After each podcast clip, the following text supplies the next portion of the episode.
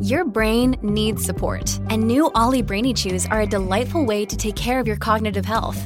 Made with scientifically backed ingredients like Thai ginger, L-theanine, and caffeine, Brainy Chews support healthy brain function and help you find your focus, stay chill, or get energized. Be kind to your mind and get these nootropic chews at olly.com. That's O L L Y.com. These statements have not been evaluated by the Food and Drug Administration. This product is not intended to diagnose, treat, cure, or prevent any disease. Okay.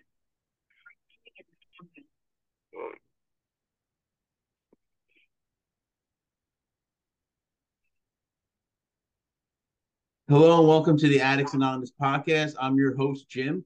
Today's episode 230, and we're going to be interviewing Andy. How you doing, Andy? Yeah, I'm good, thanks. Yeah, yourself?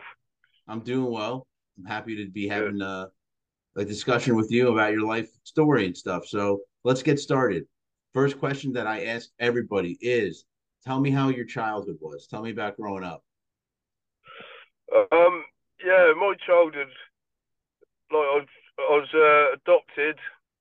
Me and my sister were both adopted, and I was adopted at three months old to the day after I was born. So I don't know a lot about my biological parents, but I know they weren't addicts because I've asked my mum that. And my sister, she's not my biological sister, but she was adopted really early. And um, yeah, I look at my mum and dad now as my mum and dad, so I haven't got a problem with that. And um, yeah, my childhood was quite good, really. I can't really moan about how I was brought up. My mum and dad are both hard working. Um, yeah, they, they don't they've never taken drugs. Um, they're not alcoholics or anything, so really I can't can't complain about my upbringing. But um, so you said yeah. real quick, you said your biological parents had addiction issues. No, they didn't. oh, they didn't. I asked okay. My, no, they didn't. I, I asked my mum that before I went into treatment recently, just out of interest, because I don't really ask a lot about them, to be honest, because I find it not well, a bit disrespectful, because my mum and dad now have brought me up, they've stuck by me, and everything I've done and done to them over the years, I, am and they're still there now, and they'll do anything for me, and I, like I've I've had a good upbringing, and they've been there for me, so I can't I can't can't blame it on anything like that. I'm so grateful for all the support they've given me, and they continue to give me. So yeah, they've been brilliant. Like, but um, yeah, my my sort of my first memories of probably I've been thinking about it. It's probably when I was about nine. I used to love going gambling down the arcades, and um, used to be able to uh, get cigarettes with the tokens you win off the fruit machines. Like I remember once getting like 60 cigarettes from the tokens and then taking them over onto the heath where we used to live and smoking all 60 of them with another lad and just smoking them in a few hours and then going home, which looking at it now was probably a bit strange. But yeah, after that, it's probably about 12, I started smoking cannabis um, who, introduced you to cannabis? Um, just just hanging about with older lads, really, out of school, and yeah, always sort of like hung about with the older lads that are a couple of years older, sort of like the bad lads. Always felt, I don't know whether it made me feel accepted or whatever, but I used to think I was cool because I used to hang about with older lads, and they'd give it to me and my friends. And I can remember smoking my first joint and thinking, yeah, I like this, I like the feeling, and that that just led on over the years. I mean, it went through lighter gas stages of smoke, taking loads of lighter gas, sat in a mate's shed, just doing bottles and bottles of lighter gas What's um, lighted gas? What What are you saying? Lighted gas? Yeah, like uh, refill for lighters. The the gas that fills. Oh, the like the butane, up. like butane. Butane, uh, yeah. Were you huffing Doing that? Loads. Sorry. What were you huffing it? Yeah, yeah, yeah. Just just inhaling it, and obviously you get all the head and wow, all the funny feeling, and blacking out off it. um, and and enjoying it. And basically, that progressed on to then going to upper school where you're like 14, and then selling, starting to sell drugs to fund my own drug habit, which was mainly in my whole life I, I sold cannabis, but um, yeah, that led on to speed, uh, doing a lot of pills. What age and, did you get introduced to speed? Uh, about 15. Just doing speed, pills, and acid. But I, I, didn't really enjoy tripping much. It's never been my thing, but used to take them at school. And in the last two hours of school, we take acid. So you're coming up in the last lesson, and then you'd leave school and go and do whatever for the afternoon and evening. But it, it, that was never really my thing. But I used to love taking pills and going, never never going out on them. I'd go and take them and just go to a park or something. And my friends would um they do, I don't know, two or three. I'd take five or six. And back then, when we were taking them, they, they were quite strong, and they I think they're full of like opiates. They're all speckly doves and that. I can remember just lying lying there, my head, eyes rolling in my head, and thinking, yeah, I like this. And what did you like about drugs? What did you like about like what did you like about marijuana when you first smoked it? I just like the way it changed how I felt, to be honest. And yeah, I just, I just, yeah, I liked it. I liked selling it as well. I used to think I was cool at school. Everyone knew I was. Um, everyone knew I sold drugs. Everyone knew I took drugs. They all thought I was mad. I was hanging about with the older lads, so I had protection from them because they were obviously selling us the drugs. So you never had any trouble at school and if you did, you had people that would sort it out for you. Um, and yeah, I just I like the way it changed my feelings. But I've I've never like the party drugs. I never took it to party. I just took it to get it off my head. Basically, I, I never used to go to raves, and I never really went out clubbing. I just did it to get off my head which looking back on it now was wrong. So a lot of people go out raving and have fun. I never done all that. I just used to go to a park, sit with a like a radio on, listening to music, and um, yeah, just lo- love being off my head. And I went through that. I went through magic mushrooms, things like that, which yet again I don't really like, but I do it over and over again. I've had a lot of bad times on them. Like, why would you continually time, do it? I, I don't know. I just I, don't, know. I can't answer that. It's amazing because, us addicts. We don't the shit we do, right? Yeah, that's right. Like I remember the first time coming up on them. I went take a draw on my fag, walking down the road, my arm floated off down the road, and I, I felt out of control. That's what I didn't like about like mushrooms and things. But instead of taking a few, I'd take loads of them rather than just take enough to have fun. I'd, I'd take so many that it was just horrible. And then a few weeks later, I'd do it again. And um, yeah, I, I stopped that after a bit because I, I like I like the feeling of being in, in control. I felt when I was doing mushrooms and acids and that I was get getting out of control. I didn't like looking at my body, thinking one minute you're tiny, then you're big, and your arms look weird. So yeah, like that. That just went on till 16, 17, doing pills. I mean, I've done so many pills. Just sat about in parks doing nothing. It's um, it's mad. But when I got to 17, um, one one night I did go to a party one night actually. So that was one night I went to a party. We went out with my friends, uh, my four best mates and these are lads, three of them I've been at school with, and when we're going back a bit now, but when I was at school, I used to look at it as a social. I was, I was like predicted good grades to start with, but I used to look at it as a social thing, and by this last two years, I just did not care about school at all. I used to just care about going back.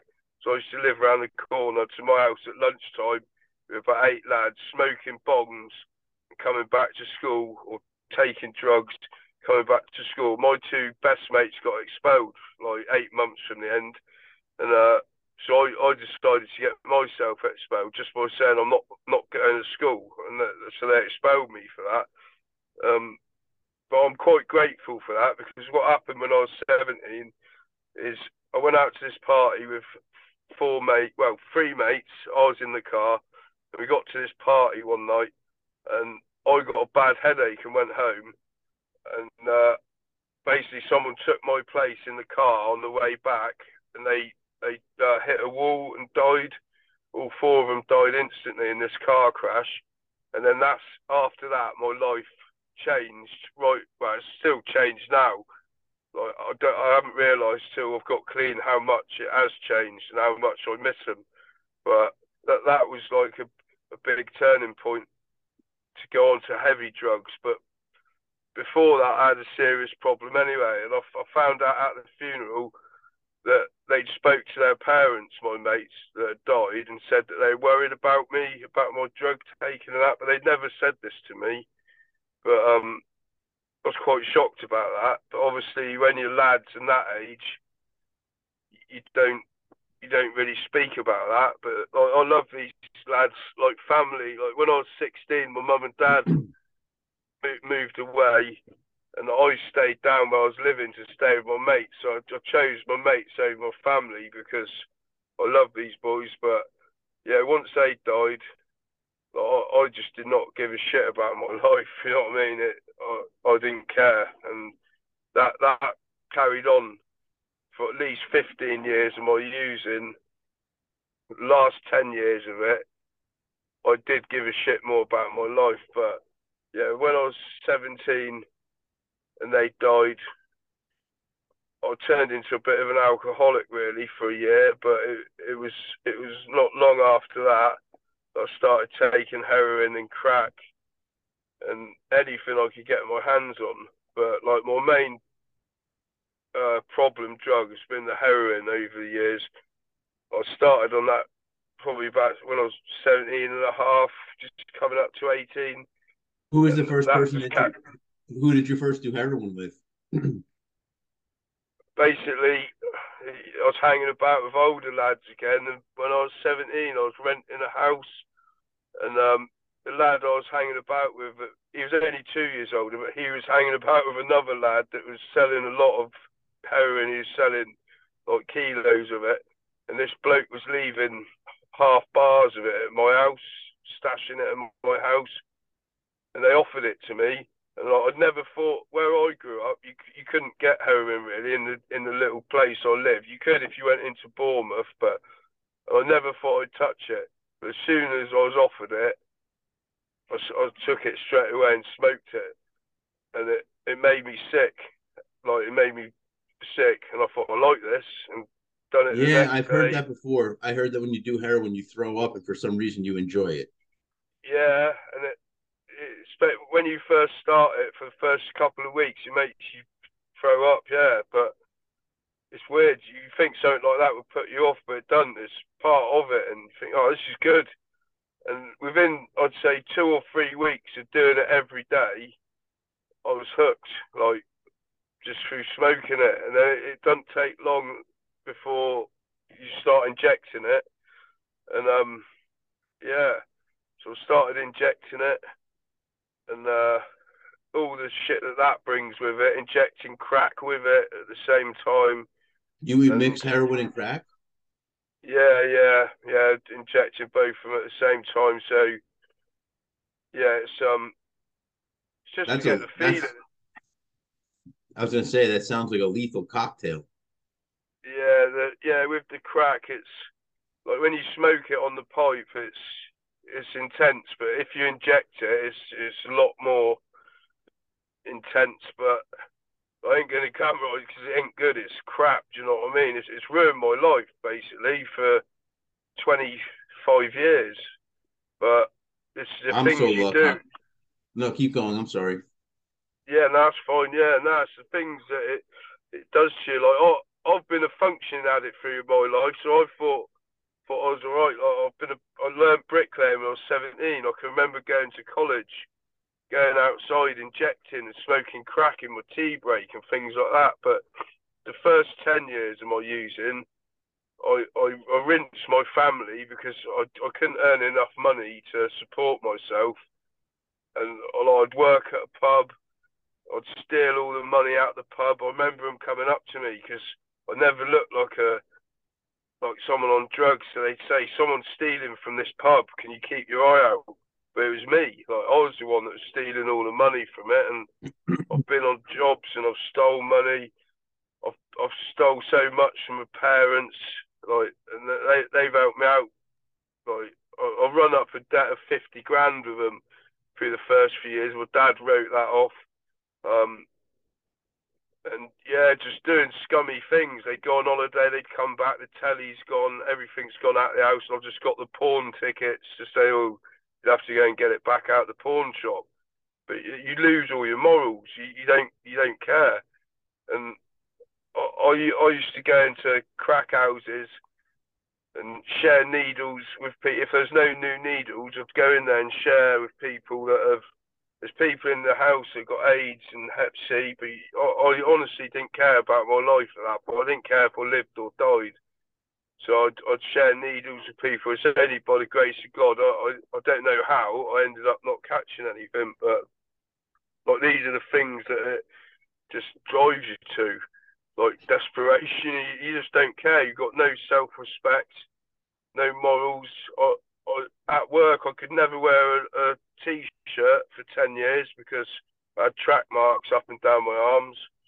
So in the summer when it's baking hot people must have thought I was mad because I had a long sleeve t-shirt, but I couldn't take it off because my arms were just covered in track marks. So, but like that, that carried on for about ten years until I got to a point where I, I couldn't get a hit in the end.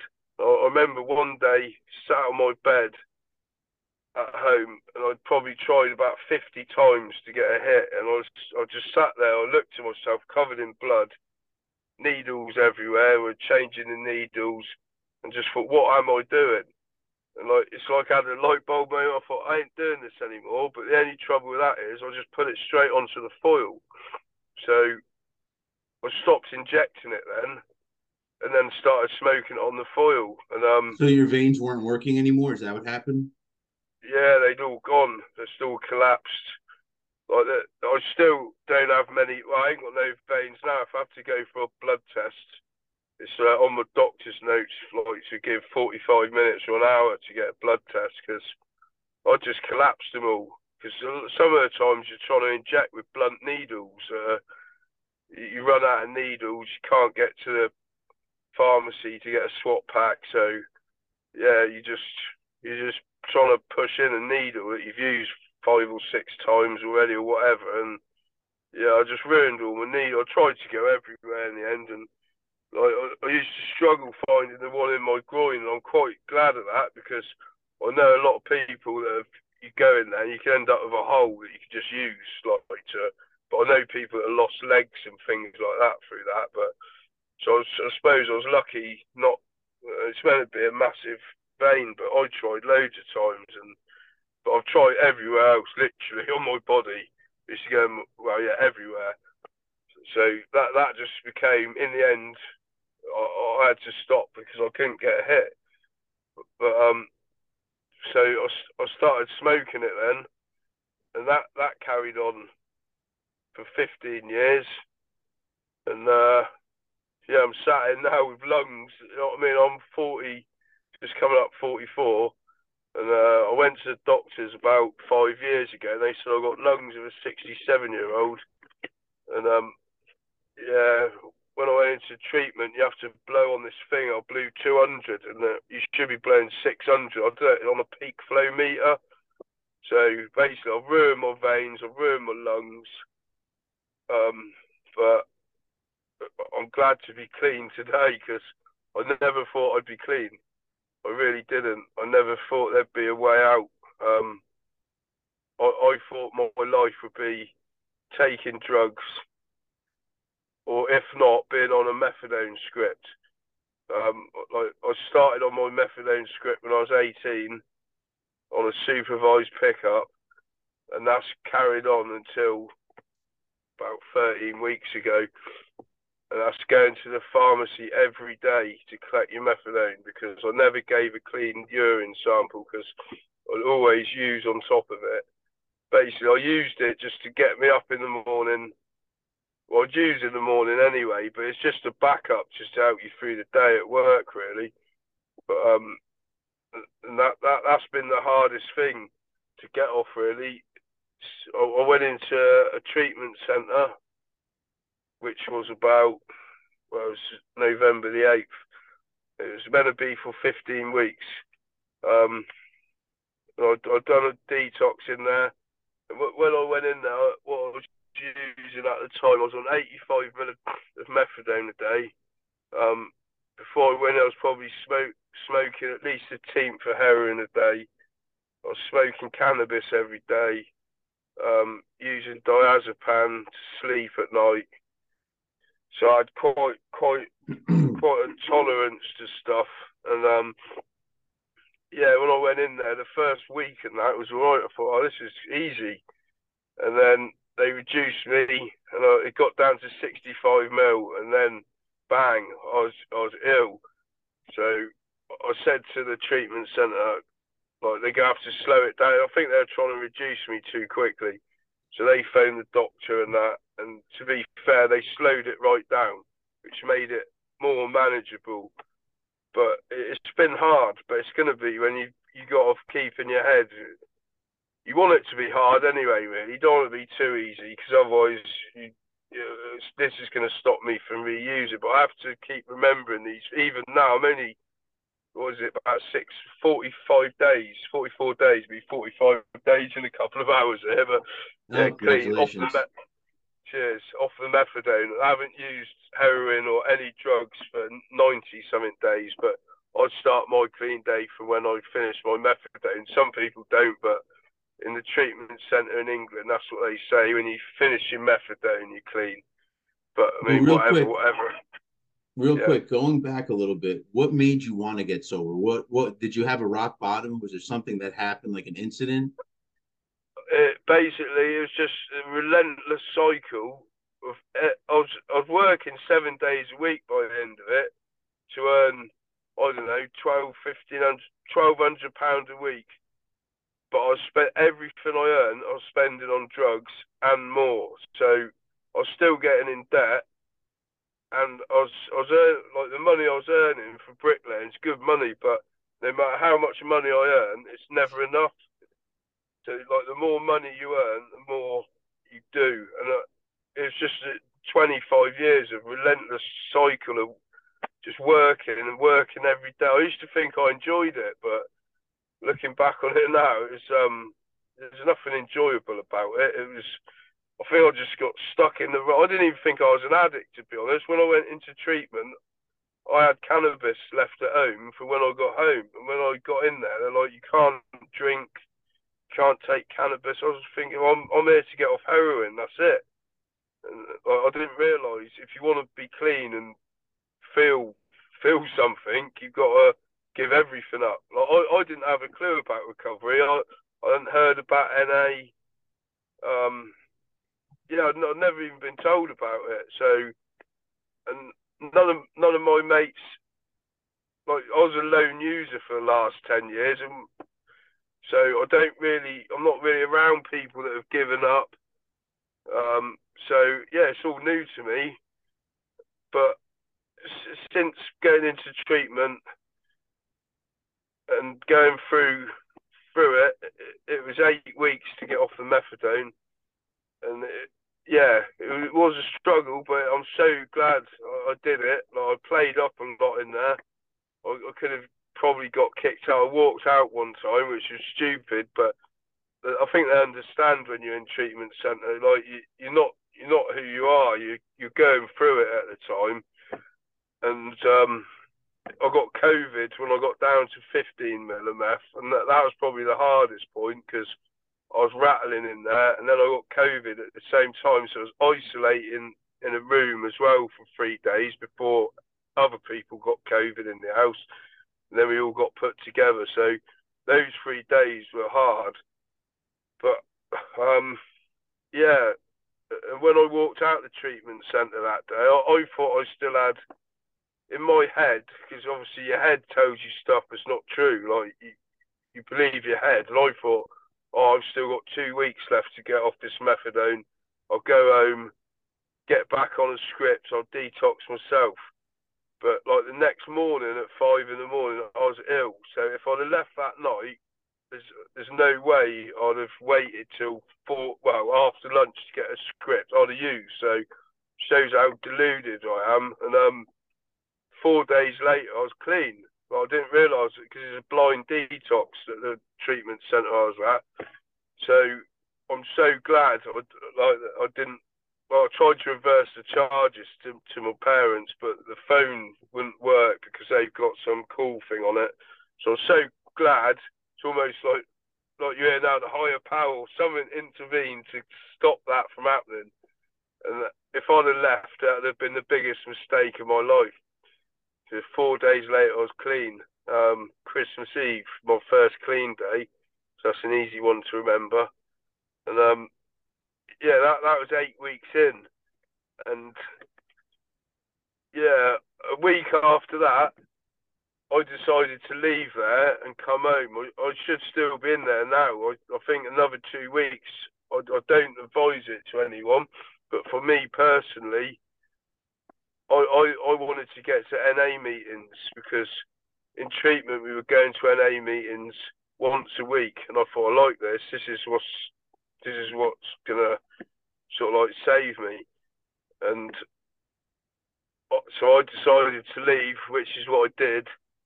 But I, I like I say, know, I, I wouldn't advise it. It's totally up to the individual. Because they said to me, "No, you won't stay clean." Well, I am still clean, but it's been hard because, like the last eleven weeks, I've had hardly any sleep. Like many nights, um, I'd say about six weeks of that with nothing, and then an hour or two a night. And the last few days, I'm starting to sleep again now. Like last night, I got nine hours, which is it's massive now. I'm finally seeing a light at the end of the tunnel, but it's it's been hard. But since leaving and getting out into NA, that that's what saved me. Basically, I, I've I've 44 days clear. I think I've done about 80 something meetings plus all my Zoom meetings that I do, overnight meetings. So all I'm doing, I'm not going back to work yet. All it is is just recovery. Just recover. Like, like they say, I'm putting as much effort into this as I did with buying drugs, and it's working. I think if I'd have gone back to work and gone to one meeting a week, I know I'd have used. So you have to, you have to prioritise it. And I've I've done loads of meetings. I've met some really good people. I've got some good mates now and I've had some hard times over the last six weeks where I've needed these people, my sponsor, and um, yeah, without them, like, like I would have used, I would have used. So you have to go in there. It's hard. I remember the first meeting walking in there, I was scared. Well, a lot of the meetings to start with. I'm only just starting to feel better at ease now, but it's scary going in there with meeting all these people you don't know but I think if you just go in there and keep coming back, like they say, people recognise that you want this, and they'll come up to you and they'll help. And like, I'm not going to say I haven't had thoughts of using because I'd be lying. Like this last week, it's been probably my worst week since I've left. But it's ten times better than anything before. So I can't sit here and moan. Like I'm, I'm so happy. But like I mean, this week, a couple of things that have happened. I went to work for a day with someone, a few hours with someone that you that I used to use with, which is probably stupid. And he, obviously, he wasn't mm. using at work or anything like that. But and I was fine all day at work, and I got home.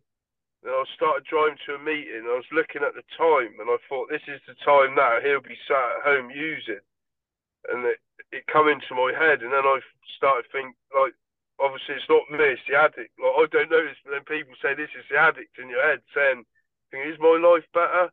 All these stupid thoughts for five, ten minutes.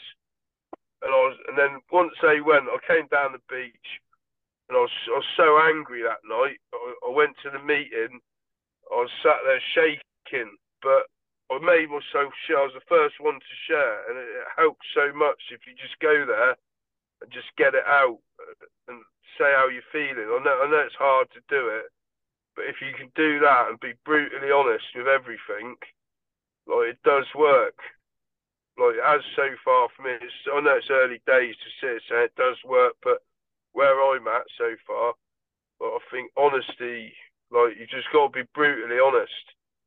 And then yesterday, I, I've had this cold for about ten days. I, I've never been so ill. I keep getting cold since I'm run down where I haven't been sleeping and that. And obviously back when I was using, I didn't get ill that much. If I did, I'd just smoke a load of gear or do whatever, and it would get rid of it. Whereas now, there's nothing you can do about it. You have to obviously you take paracetamol and things like that. But um, yeah, it's not it's not the same. But so yesterday was the first time I've been ill, and I was sat at home. And usually I'm out all day, busy with people from recovery so I'm usually out from nine in the morning till 10, 11 at night, which is good around people from recovery. So I spend my whole day busy doing that. But I was ill yesterday, so I sat at home for a few hours. Then my head started saying, oh, some diazepam would sort you out. And um, yeah, I had my phone in my hand. I've deleted the number today now, but I still have one of my dealer's numbers. I was sat there looking at it for about five or ten minutes but then I, phoned phoned a mate that, he, he's 18 months clean. He's helped me out no end, and he, he's good, good he is. And I phoned my sponsor, and I went over sponsors for a coffee, and just speaking about it just gets gets rid of the thoughts, and um, just helps so much. And so yeah, just going to the meetings I remember my first meetings and treatment. It took me six weeks to share at the, at the like at the meeting. I used to sit there getting all hot and anxious. Think I'm going to say this, I'm going to say that, and then I couldn't do it. And same with Zoom meetings. It took me like a week to get the bottle to come on and share on Zoom. But once you start doing it, it, it gets a bit easier. But it helps so much.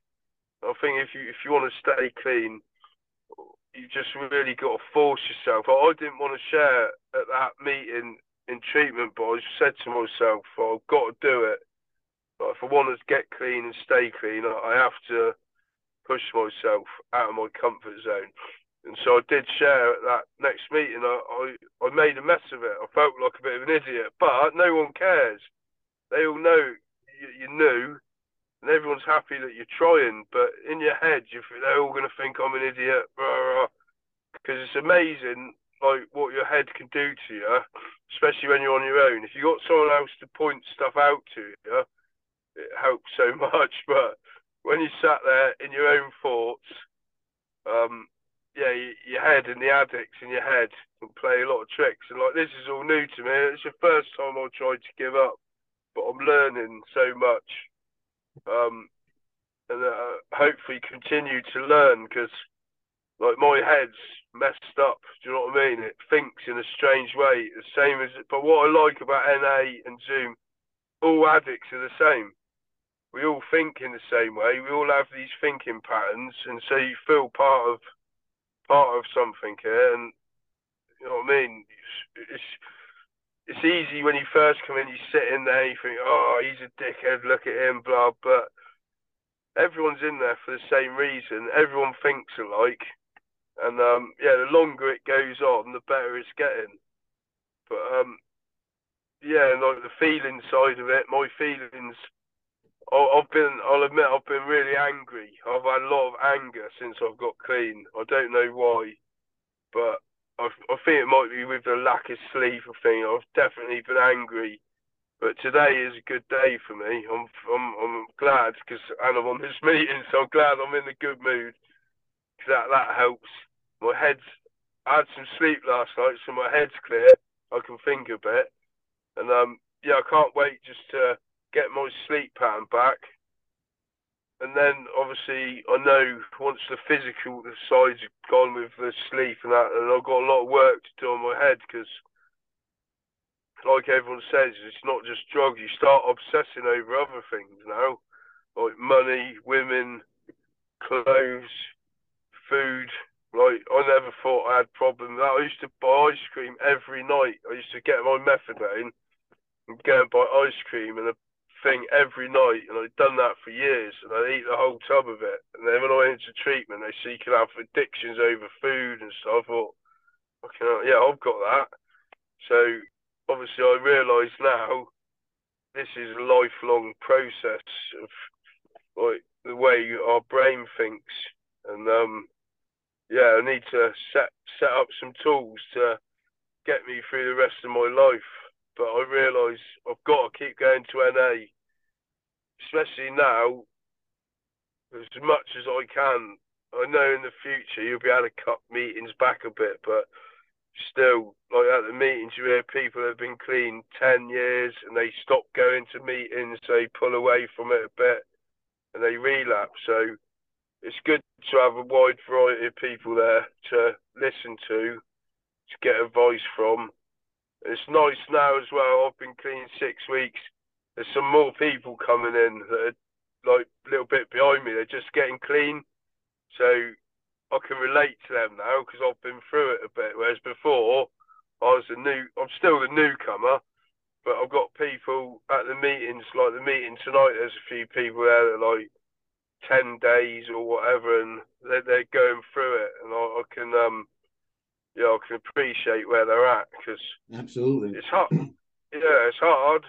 It's hard, but you you have to remember it's it's a lot better than it was when you're using and you're in the madness and the depths of despair and just you can't see a way out. So I have to still remember that, and I need I need to remember how hard it's been to get off this methadone because once I get back physically feeling fit, like people keep reminding me, you think you're all right so I have to keep that fresh, and I'm going to try and keep remembering that because, yeah, the, how how I've been through getting off this stuff, and I didn't use. So to go back now would be absolute madness. Like yesterday, thinking about getting diazepam, like it's like it's just absolute insane thinking. But that's because I was sat on my own. But I'd done the right thing by phoning someone. So uh, all I'm doing is all the advice that NA gives me, I'm taking it, and it, it is working. Like so you're doing good. Yeah, yeah. I'm so so grateful to NA and the, meetings, the Zoom meetings, and listening to other people, other addicts. Because if if I was sat at home isolating, like I did through my using, I'd be back there. I'd hundred percent would be back there. So it's, it's, it's keeping me clean. And yeah, I, I'm, I'm so grateful. Like days like yesterday where I didn't use, and you wake up today and you have a good day, and you're so grateful for yesterday not using. It's um, yeah, it's nice and like obviously you want everything now. You want to get a house now. You want to get a, a girlfriend now. Because like before, I wasn't bothered about anything like that. I just my life was drugs. That that was especially the last ten years. I, I didn't. I just wanted to be on my own and just take drugs. So yeah, I know, I know that they say there's no rush, so I have to learn that now. Um, I do take take the advice. Some of it might take me a, a week or two to sink in, but like everyone says, as long as I don't pick up, that's the main. Yes, thing. it is. Anything so it sounds like it sounds like you're doing good well. nowadays. It sounds like so, you got your life together. Sounds like you said, sounds like you're doing the right thing. As far yeah. as when you're having, you know, thoughts of using, you call, reach out to a sponsor, whoever it is, your support network. That's good. Yeah, yeah. Otherwise, I'd sit there, and yeah, like my head is telling me all these weird things. It's telling me like, oh, you should still be in treatment now if you're in there, they give you diazepam. But looking back on it, they'd they'd have said, no, you're 40 odd days clean. They wouldn't have given me diazepam. Yeah, no. Get, here's paracetamol, get out of it. Do you know what I mean? But yeah, I'm sat, I'm sat there yesterday thinking, oh, I should still be there. They give me this, they give me that, but it's it's just all delusional thinking. But it's, especially when you're on your own, you think. But if you run it by someone else or a couple of other people, they'll soon point out to you. So I think like that's the main thing. I just brutally honest, honesty. If you want to stay clean, you got to be honest. You got yeah. any secrets that eat you up, like I, I got offered some mirtazapine, like when I want sleeping some nights. It's, it's, I think it's a like antidepressant drug, but it knock you out. I was so tempted to take it, then I thought I can't. I can't lie to my sponsor. I can't have a lie to my mates. Like Otherwise, I feel like I think that would eat you up more than not sleeping if you're in there. So that's what I'm doing. I'm just being brutally honest and sharing where I'm at. That's and great. You're supposed to share your story. Sharing your story helps others. So yeah. real quick, we're we're getting towards the end here. I just want to ask you yeah. one last question.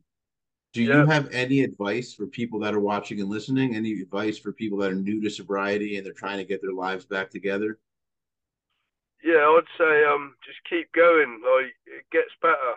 I, couldn't see a light at the end of the tunnel a few weeks ago, but I kept going and going, and it like people said to me it does pass, and at the time I was thinking, yeah, you know what I mean? Don't don't say that, but it does, and you get through it.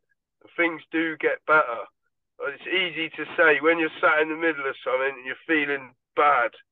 You don't want to hear it, but if you just keep going and it does get better. And you can. There is a light at the end of the tunnel, light. And yeah, I like a lot of addicts say, I never thought I'd be clean.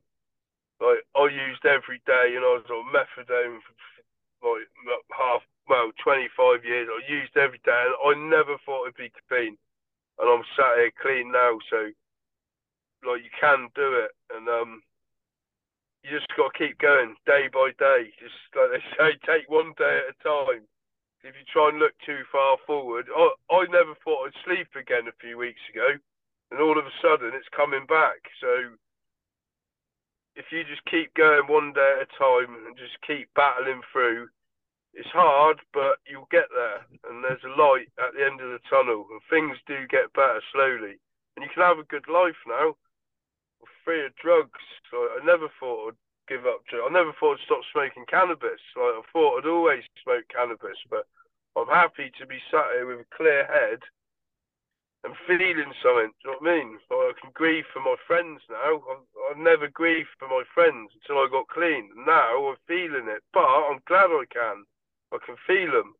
Before I was just under a blanket of drugs, so you, you get your feelings back, and it's been hard going to the graveyard, crying, thinking it feels like yesterday, but I'm so glad I can feel that now feel I get some closure on it and give them the respect they deserve. So yeah, yeah, you know what I mean. Just to keep keep going, and you That's can. good advice. Can, I mean, one day at a time, yeah. keep going, right? Yeah, yeah, that's it. And you get there. There's a light at the end of the tunnel, and just I'd just say, just go to NA, get a good network, get some good friends, get a sponsor, like they say, and it's worked for me. I, I'm so happy to be sat here today. I'm happy so, for you. I really yeah, want cheers. to. Uh, I want to thank you for coming on the podcast. It really means a lot to me. Thank you. Yeah, thanks for having me on there. Yeah, cheers. It's it's good, good, good. I haven't done the share before or anything like that. So yeah, you, so, you feel good? Yeah, yeah, yeah. No, it's, it's been all right actually. I was pretty scared earlier, but no, you, did great. That was an awesome job. I appreciate you uh, sharing all the experiences you've been through and the things that you've done to get sober and sharing how you stay sober. Yeah, thank you. Yeah, thanks for having me. No problem. So do me a favor and sit tight. Time for the little sales yeah. pitch at the end. So everyone yeah. watching and listening, if you like what you saw and heard, go below and give us a like. You can also subscribe to see when we upload new videos. You can check us out on all social media: YouTube, Twitter, Reddit, Facebook, Instagram, TikTok. Um, pretty much we're on all social media platforms. You can also check out our website, which is www.addicts-anonymous.com. There you'll find plenty of free resources as well as free literature. Also, Addicts Anonymous has a book coming out, hopefully by the end of this month, if not by mid next month. It's called Addicts Anonymous Our Stories It's just a collection of essays on different topics I've wrote about, as well as a collection of people's stories. So that's all we have for today. I really hope you enjoyed the podcast. And until next time.